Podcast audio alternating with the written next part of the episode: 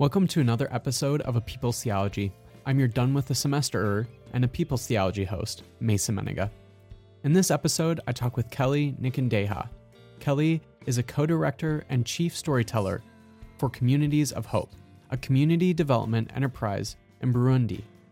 She's also the author of the recent book, Defiant What the Women of Exodus Teach Us About Freedom. Also, musically featured throughout this episode is Stormo. Stormo is an alternative and indie pop band. You can get connected with both Kelley and Stormo and their work in the links in the episode description. If you're a fan of A People's Theology, it would bring me no greater joy than if you gave the podcast a five star rating and review. Tell me what you like about the podcast. Also, if you feel so inclined, please support my Patreon at patreon.com forward slash Mason Mennenga. There are multiple tiers with wonderful rewards, including papers I write to even a book club. Enough of my rambling. Enjoy more inspiring and liberating theology.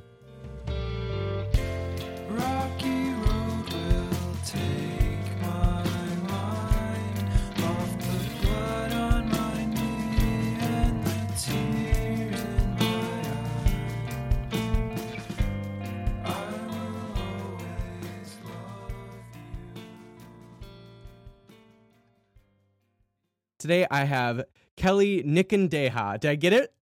You got it perfect. Oh, beautiful, wonderful. Uh, so I have Kelley today, and Kelley does some really wonderful things in the world, including you just wrote a wonderful book called uh, Defiant What Women of the Exodus Teach Us About Freedom. Uh, I love the book. It was really great. It was sort of uh, as somebody who you know grew up in the evangelical world it was really great to like dive back in the exodus because there was really you know like w- kind of one interpretation or one understanding of the exodus one telling of the exodus story. And so it was really great to like jump back in and with new eyes totally get a totally different perspective of the exodus story. So anyway uh, we'll talk all about that. But before i begin kelley who is kelley nikondeha to kelley nikondeha Oh my, we're gonna get very ontological here. we are going to always get ontological here Well, uh, Kelley Nikondeha, uh, as I see and understand myself, uh, is uh, the daughter of a Latina. hmm She is a liberation theologian. Mm. Just reclaimed that several years ago, and uh, you know she's connected to the world, especially um, the. Uh, you know, my husband is from Africa and grew up in less than a dollar a day, and I think he has connected me to the side of the world that has suffered colonization, and I, I feel a connection to that part of the world now that I Mhm. never did growing up. Mm. Um, and uh, Kelley's e- uh, ecclesiastically promiscuous. I saw that on your Twitter bio. I love that. she loves many many parts of the church where uh, where Kelley feels comfortable. Love that. Although the Catholic Church is definitely her mother church. Mm, mm. Yeah, I as somebody who also would consider myself ecclesiastically promiscuous, I, I can totally relate to that. So let's talk a little bit about the book. Uh, what was something you maybe learned about the Bible or about theology as you wrote the book? hmm Well, I think, and this comes out uh, in my the methodology that I ended up using for this book, which is the the power of imagination Mm, in doing our theological work. Uh, so I. Uh, the way I approach this text, um, I'm somebody who loves to dig deep into scripture. And so there's plenty of exegetical work, mhm, plenty of mm, commentaries, plenty of research uh, in um, other books that would you know the archaeology the, the understanding the time periods and the language etc plenty of exegetical work um, and then long meditation on the text you know i carried a, a wide line text of exodus 1 to 15 in my bag for probably about three years and it traveled with me the world i go from arizona to burundi into kenya we were in china we were in palestine and everywhere i took it with me and it was always interesting to meditate on this text. Um, of course, as I'm reading and studying, but also the different places that kind of then blow in and influence the reading and the understanding of the text. But what the exegesis and the meditation led to, which more in this book than anything else I've done, was imagination. Mm. that you start i felt like i became familiar with these women that i i got a sense of their world i got a sense of a bit of who they were and and started to to imagine how did they react how did they connect with each other and and i i hope that some of that was was spirit inspired that you know when you're that intimate with the text that your imagination gets to participate and the spirit uses that not as canon of course i know my imaginings of these women um, is not doesn't have canonical force but Mhm. i hope that it was shaped by the spirit and helps it certainly helped me understand different different experiences of these women and that, that have then challenged me and i hope uh, to invite others into that space so i think for me the surprise was how the spirit can use our imagination and, and Wil Gafney calls it the sanctified imagination Mm, mhm, mhm. and I, and that was it's not that it never happened before but this project really allowed me to lean into that and and offered a lot of wonderful surprises along the way so mm-hmm. I love that. Uh, I- is this your first book by any chance? No this is my second Okay, so your second book. So you so you've gone through the the book writing process before. What was something you learned about this uh about yourself as you wrote the book? Um Mhm. maybe that was different than something you learned about yourself uh the first time you wrote a book. Oh, well, I I think the the writing process, um, boy, it. I think the first time I wrote a book, I learned that I had the grit to do it. Hmm. Um, I think the second time, I, I just I learned you know the capacity to be surprised. Uh, that even when you know I'm I'm uh, if you know Enneagram speak, I'm a five. I'm somebody who is in my head, who very cerebral, loves to plan, loves structure uh, loves a good detailed outline but but this time there were even things that my outline could not have anticipated uh, that when you get deep into the thick of writing um, even a, even some even a, even a five uh, can be surprised you know like oh i didn't i didn't see that before. I i didn't think it would go that direction. And you know and then you know i had to choose am i going to lean into it? And you know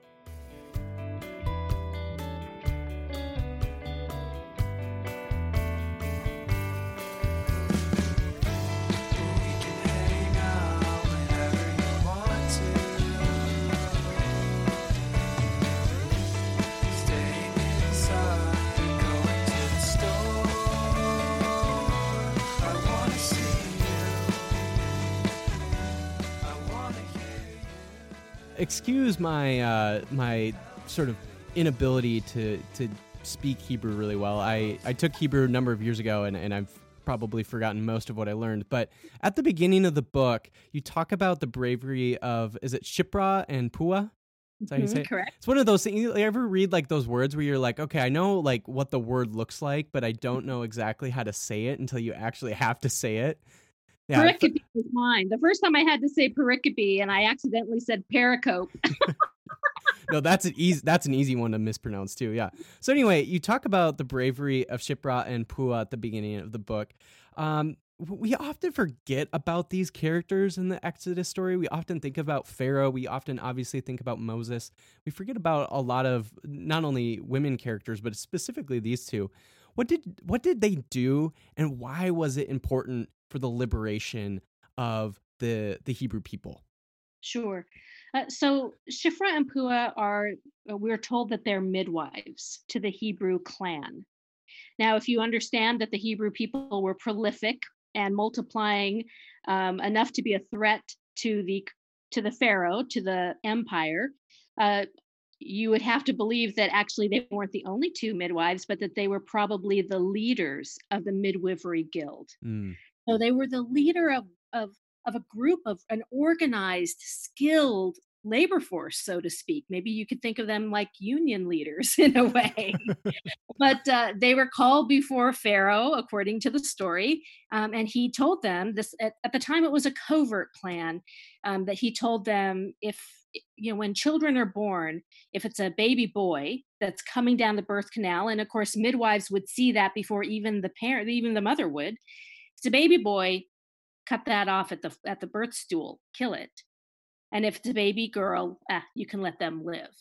Mm. and, and and one of the thoughts is that the at the time Egypt was um, had some anxiety about international affairs and and so we're c- concerned about uh, the possibility of a military force um, and that maybe boys would be right likely drafted into that kind of service. And so the boys were the threat uh, he thought so he told these women you know kill the boys and do it quietly mothers don't need to right just do it um, and the women walked out of the palace knowing full well we're not afraid of him, although I'm sure Mm. they were shaking in their boots at the time. we weren't afraid of him. We fear God. And they continued to deliver every child that came through the birth canal. They did not discriminate based on gender. You know, Pharaoh looks with the eyes to discriminate. Boy or girl, we treat him different. But these women looked with the eyes of God. They wouldn't discriminate. Any life was going to be delivered and given a chance to flourish. But really, when they walked out and they walked, I envisioned them having to then meet with all of the women, you know, all the other midwives wanting to know why did Pharaoh with you? What happened in that meeting? What did he say? What did you say? You know, and they they tell these women, we're going to keep doing what we have always done, what our mothers taught us to do. We are going to keep delivering babies, boys and girls. And in that moment, they had just organized their first act of civil disobedience. It's really the first act of civil disobedience we see in the text. But there it is by these two women who refused to obey Pharaoh. Um, and, and later he's going to call them in after he figures out it didn't work. And the story doesn't tell us how long it took him to, to catch on that baby boys were still being born across the river. Um, but when he calls them back in, they look at him and first they kind of taunt him. They use his own prejudice against him.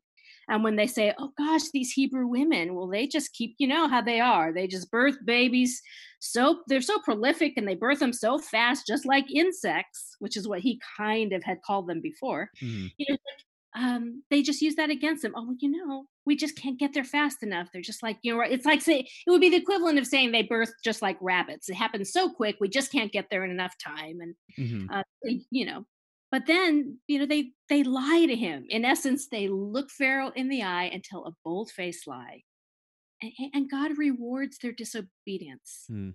you Mm. know I love that. In Miriam's story, we see ethnic crossing in order to further the work of liberation. Why is it that like transracial and trans ethnic solidarity is critical for liberation work? well i i mean i can tell this a little bit from my own story but of course we have these three women that we see kind of come together at the edge of the nile hmm jochebed who is the woman who birthed a baby boy we'll find out later that's moses um, her adolescent daughter the young miriam and then this woman from pharaoh's own house one of his daughters um, bethia tradition calls her bethia and these women end up at the edge of the nile together uh, one having to relinquish her child because all of the injustice of the empire was breathing down her neck. And in that moment, relinquishing him was the most loving thing she could do, um, but the most risky thing. Mm. Um, and the young girl has the eyes to see, oh, there's something that we might be able to do here. If I could get these two women to pair up, there might be a way for for my little baby brother to survive. You know, leave it to the young to have eyes to see new opportunities, unorthodox partnerships, um, where some of us who are kind of saturated in the status quo don't really see it.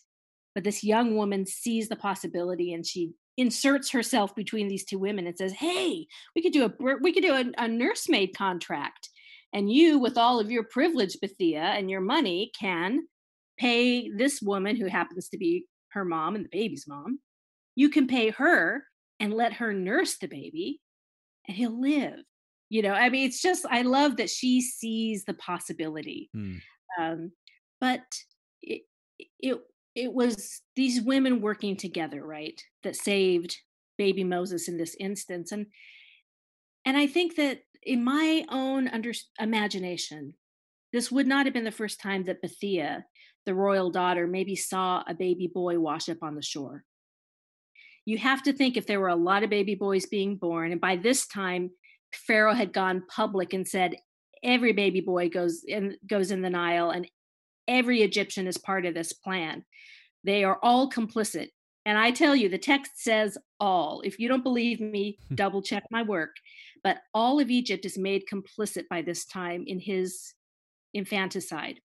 And so she would have had to see, I, I imagine her walking at sunset down the Nile and a baby boy, she sees a baby boy face down in the sand, already dead, waterlogged. But what can she do?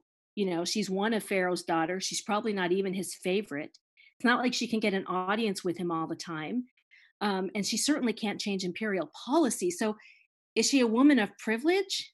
Yes. Does she have relative ease on her side of the Nile? Yes. Um, but is she also a bit paralyzed? I believe yes. Mm. You know, and I part of my imagining is shaped by my own experience that when I saw that picture of a little baby boy face down in Turkey on a beach, a little refugee boy who couldn't make it all the way. We all saw that picture. His red t-shirt, his blue shorts, there he was dead. And I had that same feeling of I am an educated, light-skinned um, woman means uh, raised in one of the richest countries in the world and what can i do? Yes i recognize i have benefited from this system but i felt paralyzed to know how do i get to activate? Um, and and so i imagine that she would have had some similar dynamics of yes i'm privileged. I also have some limitations and i'm also a bit paralyzed and what it took was, first of all, this baby that was alive, right? Mhm. Sometimes we miss the fact that when the reeds shook and the and the the basket came her way, the baby was crying. The first thing she would have noticed is that this one is alive, which means she had a choice. Now she had a choice because she could do something. And I believe it was the women across the Nile. It was those two Hebrew women, mother and daughter, who, by holy entrapment, so to speak, pulled her into the resistance movement. They helped her break that paralysis and gave her a way in to a partnership that would not only help save the baby, but would really help free her from that complicity Mm. uh, that she was part of, being raised in the courts of Pharaoh. And I think it's a constant challenge to me because I've been raised in the courts of Pharaoh, so to speak. Um, and I I need women to I need women who are different from me. I need well men and women from other um, places in the story to invite me in so that I don't get stuck. Because sometimes I do need help, um, and I, I I see that in the story.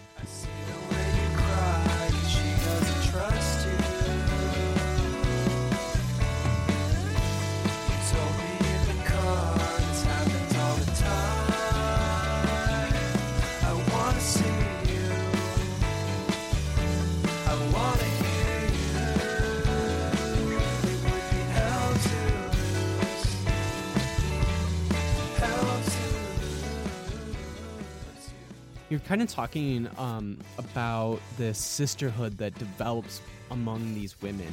Um, not just those three, but uh, across a number of women in this this entire Exodus story.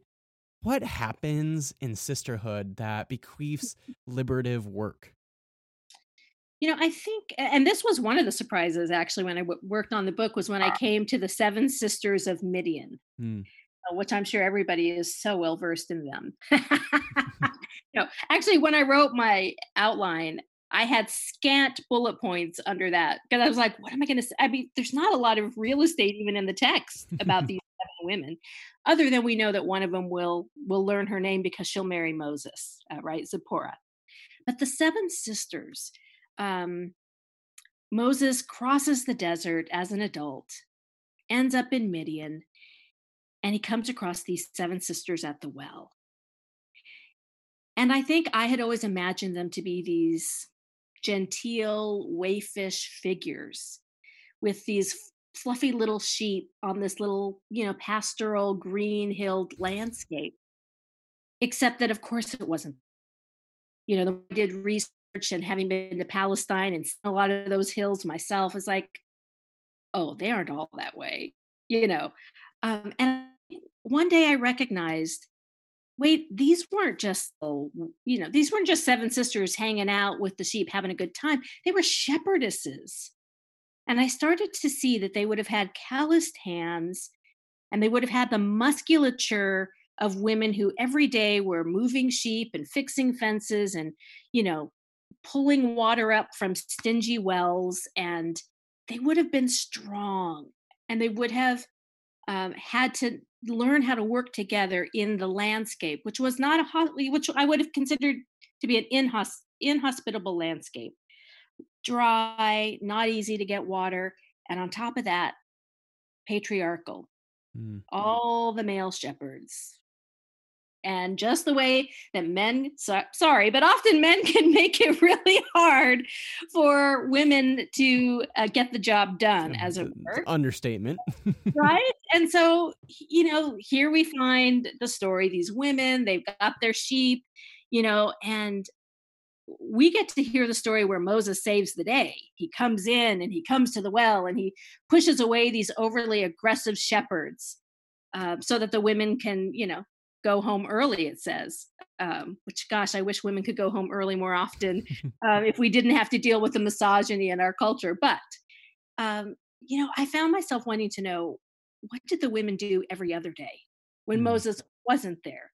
Because every other day they still had to deliver right just to birth the you know the, help the sheep as they birth and and get them water and help them pa- you know in and out of pasture. I mean they were good shepherds every other day too. And I I guess that opened the door to me recognizing that one of the strategies for these seven sisters would have had to have been a practiced solidarity learning to work together.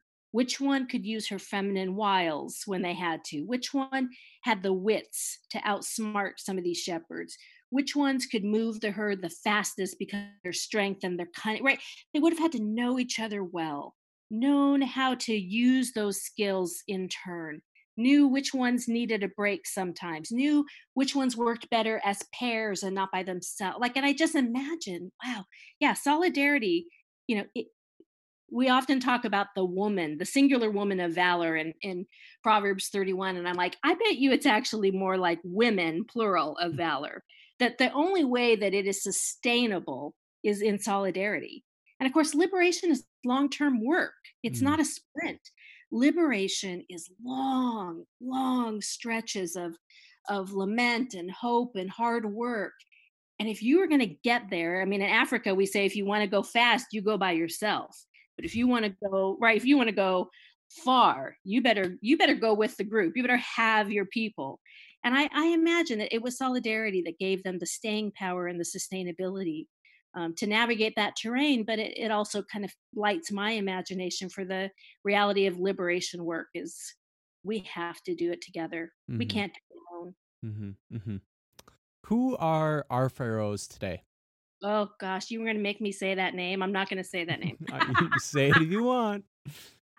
No, I mean, obviously, this, uh, you know, one of the things that I think people miss when they read Exodus, um, and maybe it's because we learn it as children um, with watercolored pictures or felt boards. Uh, but as an adult, when you read the story, you actually see that there is a, a socioeconomic, there is a socio political world that we are given, right? Pharaoh's palace on one side, the brickyards on the other, the Nile, which becomes a picture of injustice that just goes right down the middle, and people of different socioeconomic classes. And you start to really see that there are these dynam- dynamics in the text because they are actually the dynamics in our world. And so Egypt was. Egypt was, but Egypt is. It is where we all live, and we can name our own Egypts, but that also means we have some pharaohs. And uh, if we can't, if we if we don't name the pharaohs, we can also say that we have pharaonic forces. Whenever we have forces of deathliness um, about us, we are we are dealing in the the landscape of pharaoh. Um, I'll tell you, pharaohs are very similar. They uh, are fixated on numbers. Hmm. They always are thinking of greatness. hmm I'm telling you, it's in the text. Greatness. They Mhm. always are thinking about their greatness. High ratings. Yes, and they are always intimidated by the women, and usually underestimate them. Mm. And if that sounds like somebody we know and we see on daily briefings and we see across our Twitter feed, I think the text leads us to imagine that we know. we know a Pharaoh who is present among us, who deals in the ways of cruelty and deathliness. And um, yeah, and I would say other other countries will name their pharaohs. Hmm.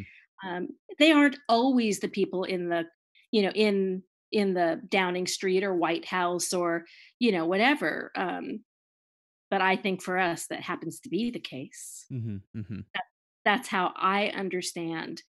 Um, that's how I understand our politics right now. hmm hmm That's great. That's as close as I'll get. That's okay. Um, I wrote a whole book without using that name on purpose. That is a feat. That is a total feat.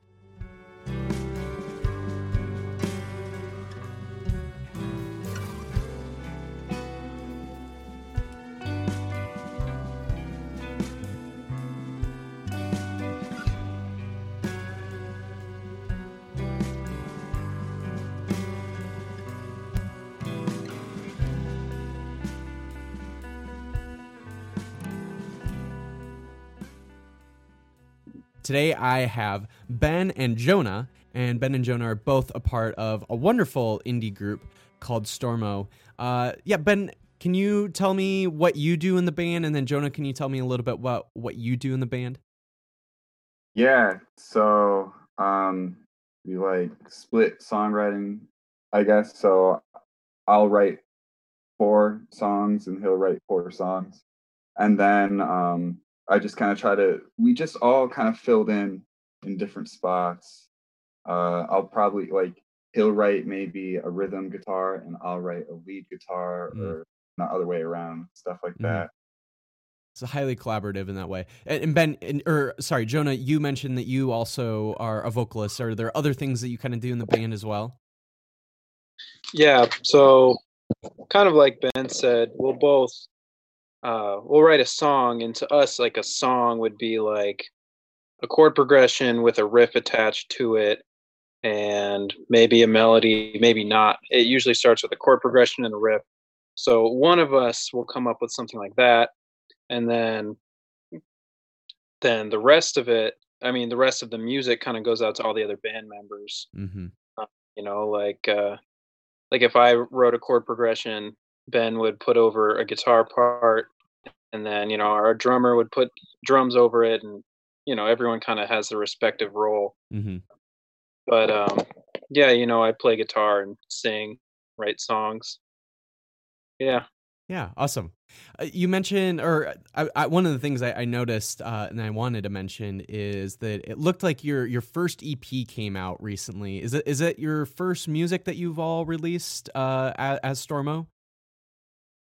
Yes Yeah. So can you tell me a little bit about what that like sort of first recording process as a band looked like? Uh, I mean, were were there parts of it that that felt really natural that you all kind of were in sync with one another? Were there times where you're like maybe maybe button heads a little bit more, or that there's a little bit more uh, just a struggle in the writing process and recording process? Can you talk a little bit about what that sort of first experience as a band was like, uh, recording and uh, writing?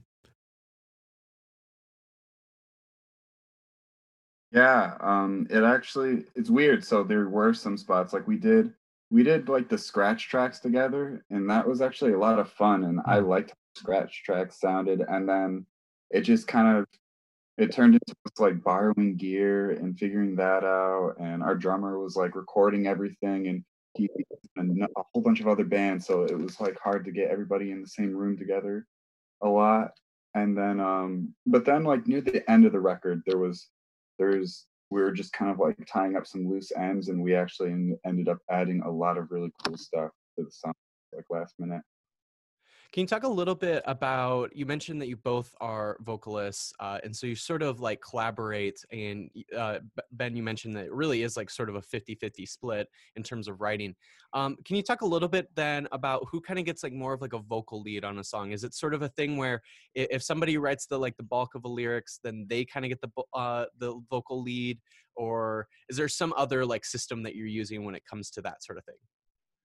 Yeah so like if somebody's like a lead singer on that song it's usually because they wrote it you know like I don't know. I think we've I've had it a few times where Jonah like made an idea and I actually really liked it a lot and I wanted to play it and sing over it, but I've never like, you know, actually like gone through with something like that. You know, I think there's like a certain level of pride, like you want to sing over the dope instrumental you just made.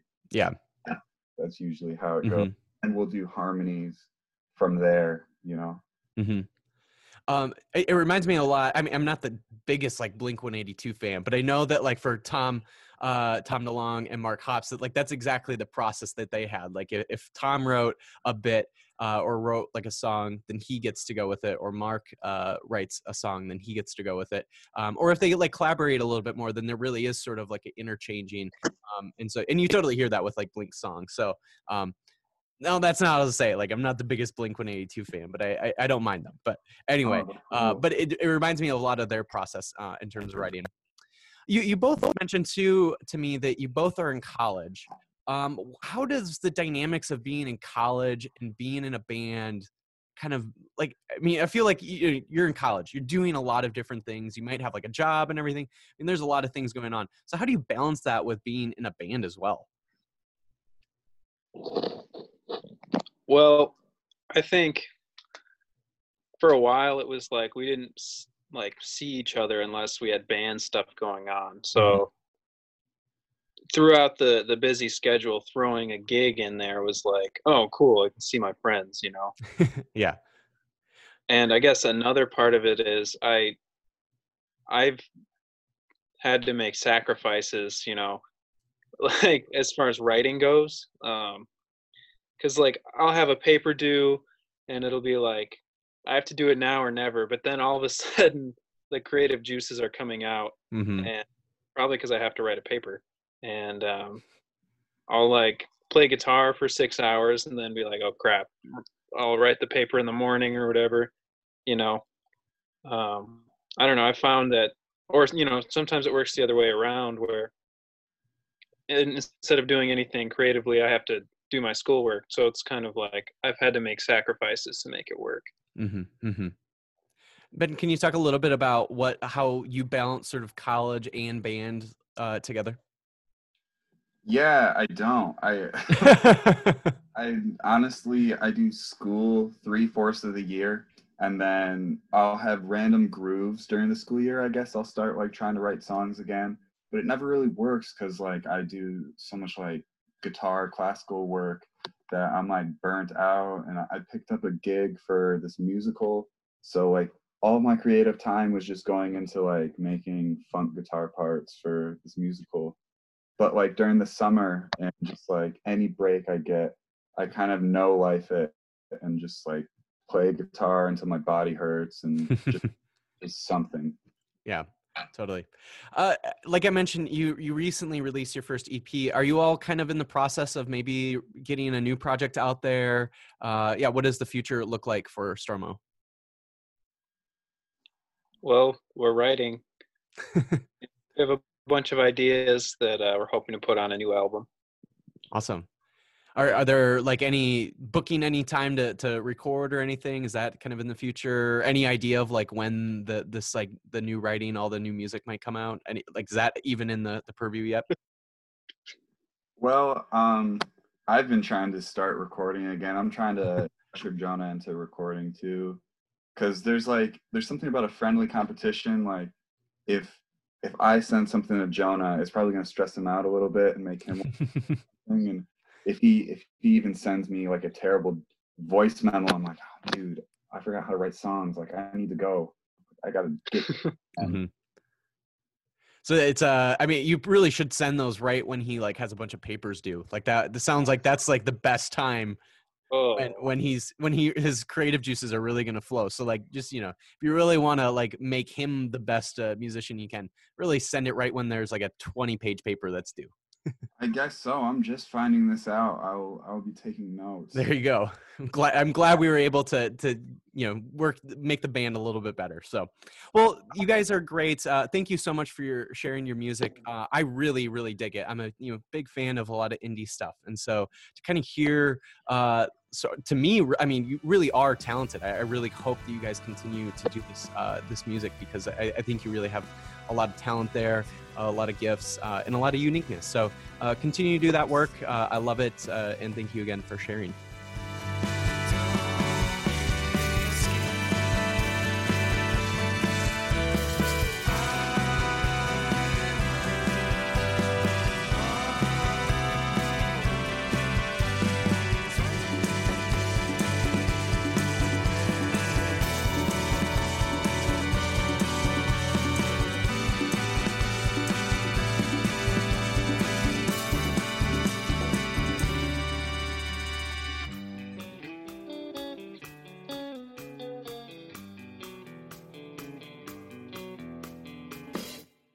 One of the things that I, I mean, I love your book in that it highlights women who otherwise typically are dismissed from this story, even though that they're right there. They're literally in the text. Yeah. Unfortunately, we still think of them as sort of a backdrop, right? And we, and a book like yours is important because it actually kind of brings them to the foreground. But unfortunately, like kind of in within our dominant understanding of this text and this story, they're still considered a backdrop where a book like yours is actually needed. Um, and so one of the things that I, I was thinking about is in that regard, the women are still kind of considered a backdrop in the story and they need to be highlighted. But where like we need the stories where the women aren't necess- aren't the backdrop that are that are doing the work. They're the actual Moseses, right? Um, so what are ways in which our society can empower women as leaders of liberation where they're no longer the backdrops of doing the hard labor mm-hmm. in the background but are the the mlks they are the moseses? What how, what are ways in which our society can empower women to be that kind of leader? Well, I, I I'm not gonna I'm I'm not probably not even the best person to speak to that, but I'll tell you one of the my hopes in writing this book was that I think part of what we need is an imagination to see women in these kind of roles. Mm, Uh, and you know, I spent a lot of time in the evangelical space in my youth. Um, uh, so I would say I'm evangelical adjacent. I Mhm, have I'm deeply familiar with the narratives and the Mhm. stories, the mentality, and I grew up where it was Martha and Mary. That was how we framed our understanding. But both of Mar- both Martha and Mary in that story are in domesticated space, mm, right? Um, and I was like, you know, I want I want people, to, especially women, but men also. I want people to see uh, that there is another picture of how women can be engaged, yes, in their families, yes, in their church, but also in the community at large. mm. And and so when I saw these women, it was like, ah, this is a picture. This is a picture from our own holy text, which I know to a lot of my evangelical sisters is so important. They want to see it in the Bible. Mhm. Here it is. Here are 12 badass women, part of the liberation story. Um, the Moses would not have survived had it not been for these women saving him as a baby, his wife saving him as he was going across the desert one night. I mean, really, there would have been no Moses. and therefore, the liberation story would have looked very different, Mhm. if at all, without him. But he couldn't have done it without the women. And so for me, it's like, do we, we, we need to, I think people want to see it in the text. They want to, to have an archetype, a new picture that gives them the imagination to engage differently, but also the permission. I mean, part of what I wanted was to say, you have permission. Because after the election, I found a lot of women um, kind of asking, you know, I, I happened to participate in the Women's March, you know, that day after inauguration. And Mhm. um, I had people like, can Christian women do that? Can we be part of those kinds of things? And I wanted to say, we have permission. Whatever the Spirit is stirring up in you to do in your communities, to help your neighbors, you have permission. so, Mm. my little part of the work is I want to show you what's already in your sacred scriptures. And I, I hope that you will then listen to the work that the Spirit is already stirring up in you. Uh, maybe you're going to be like Lisa Sharon Harper and stand on the steps of the Supreme Court and, you know, uh, stand against the death penalty and be willing to be arrested for that. Maybe you're going to be like um, Carolina um, Cisneros and others who were A former guest on this podcast, by the way. Oh, She's she wonderful, isn't she? she's my hermana. I love her. She was the one that introduced me to you, actually. Oh, yeah, so she great. connected. Yeah. Anyways, that's awesome. um, but you know, like she and some of our other Latina sisters, they were on the front lines of getting us to pay attention and to pray when that zero tolerance policy was just crushing and still is Mm. crushing families at the border. Whatever the spirit is stirring up in you, you get to do it. And it may look like the women in Exodus, but of course, this is a different Egypt. It may look different. So I hope, you know, we imagine differently, we have permission, and then we just listen to the spirit. That's what I want to see. Mm, I love that. How do you see? I mean, this might be very blatantly obvious uh, in the way that you just answered the last question, but how do you see this book being inspiring and liberating theological work? Well, you know, I've been surprised how many people have asked me about the imagination piece. Mm, And actually women who have said, I have never thought I was allowed to to engage my imagination. Almost like my imagination was supposed to be uh, uh, cordoned off from the text, you Mm. know. Uh, and maybe some of that, especially in our more evangelical spaces, we're thinking about literally. You know, there's a deep love for scripture, but it kind of plays out in a very literal, wooden way of engaging it. And so I found a lot of people have been like, wow, I didn't know that our imaginations could be part of the interpretive process and therefore part of the preaching process, part of how we live into the text. Uh, so a lot of people have already commented that for them, you know, that was already liberating because they're allowed to see differently and think and imagine their own engagement differently. Um, I didn't necessarily intend that, but I love that that is one of the things that has happened. Um, but yeah, I mean, my big thing was I was really hoping to to show women um, this is a new archetype. hmm I grew up with Martha and Mary, and the story is still a gift to us if we understand it well.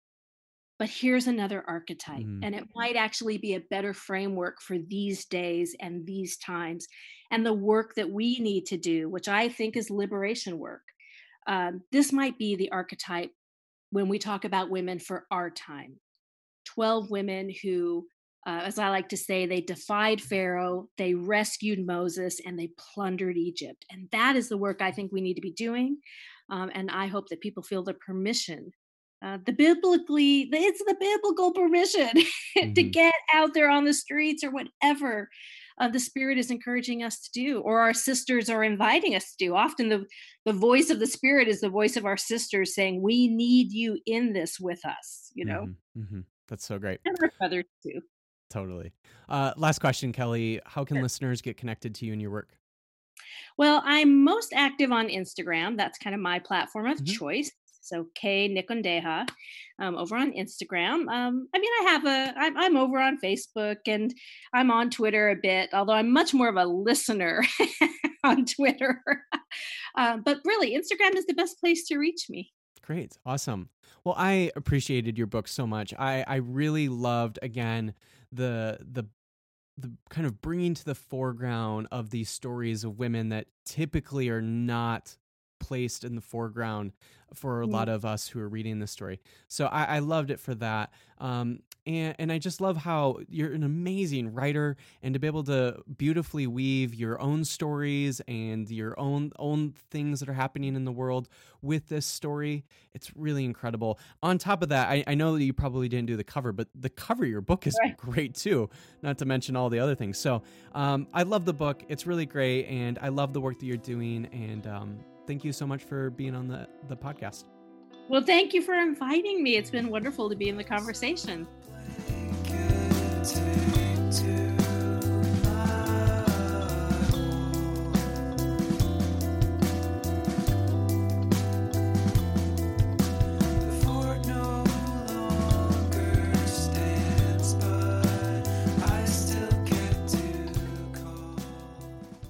If you'd like to connect with both Kelley and Stormo and their work, you can find links in the episode description.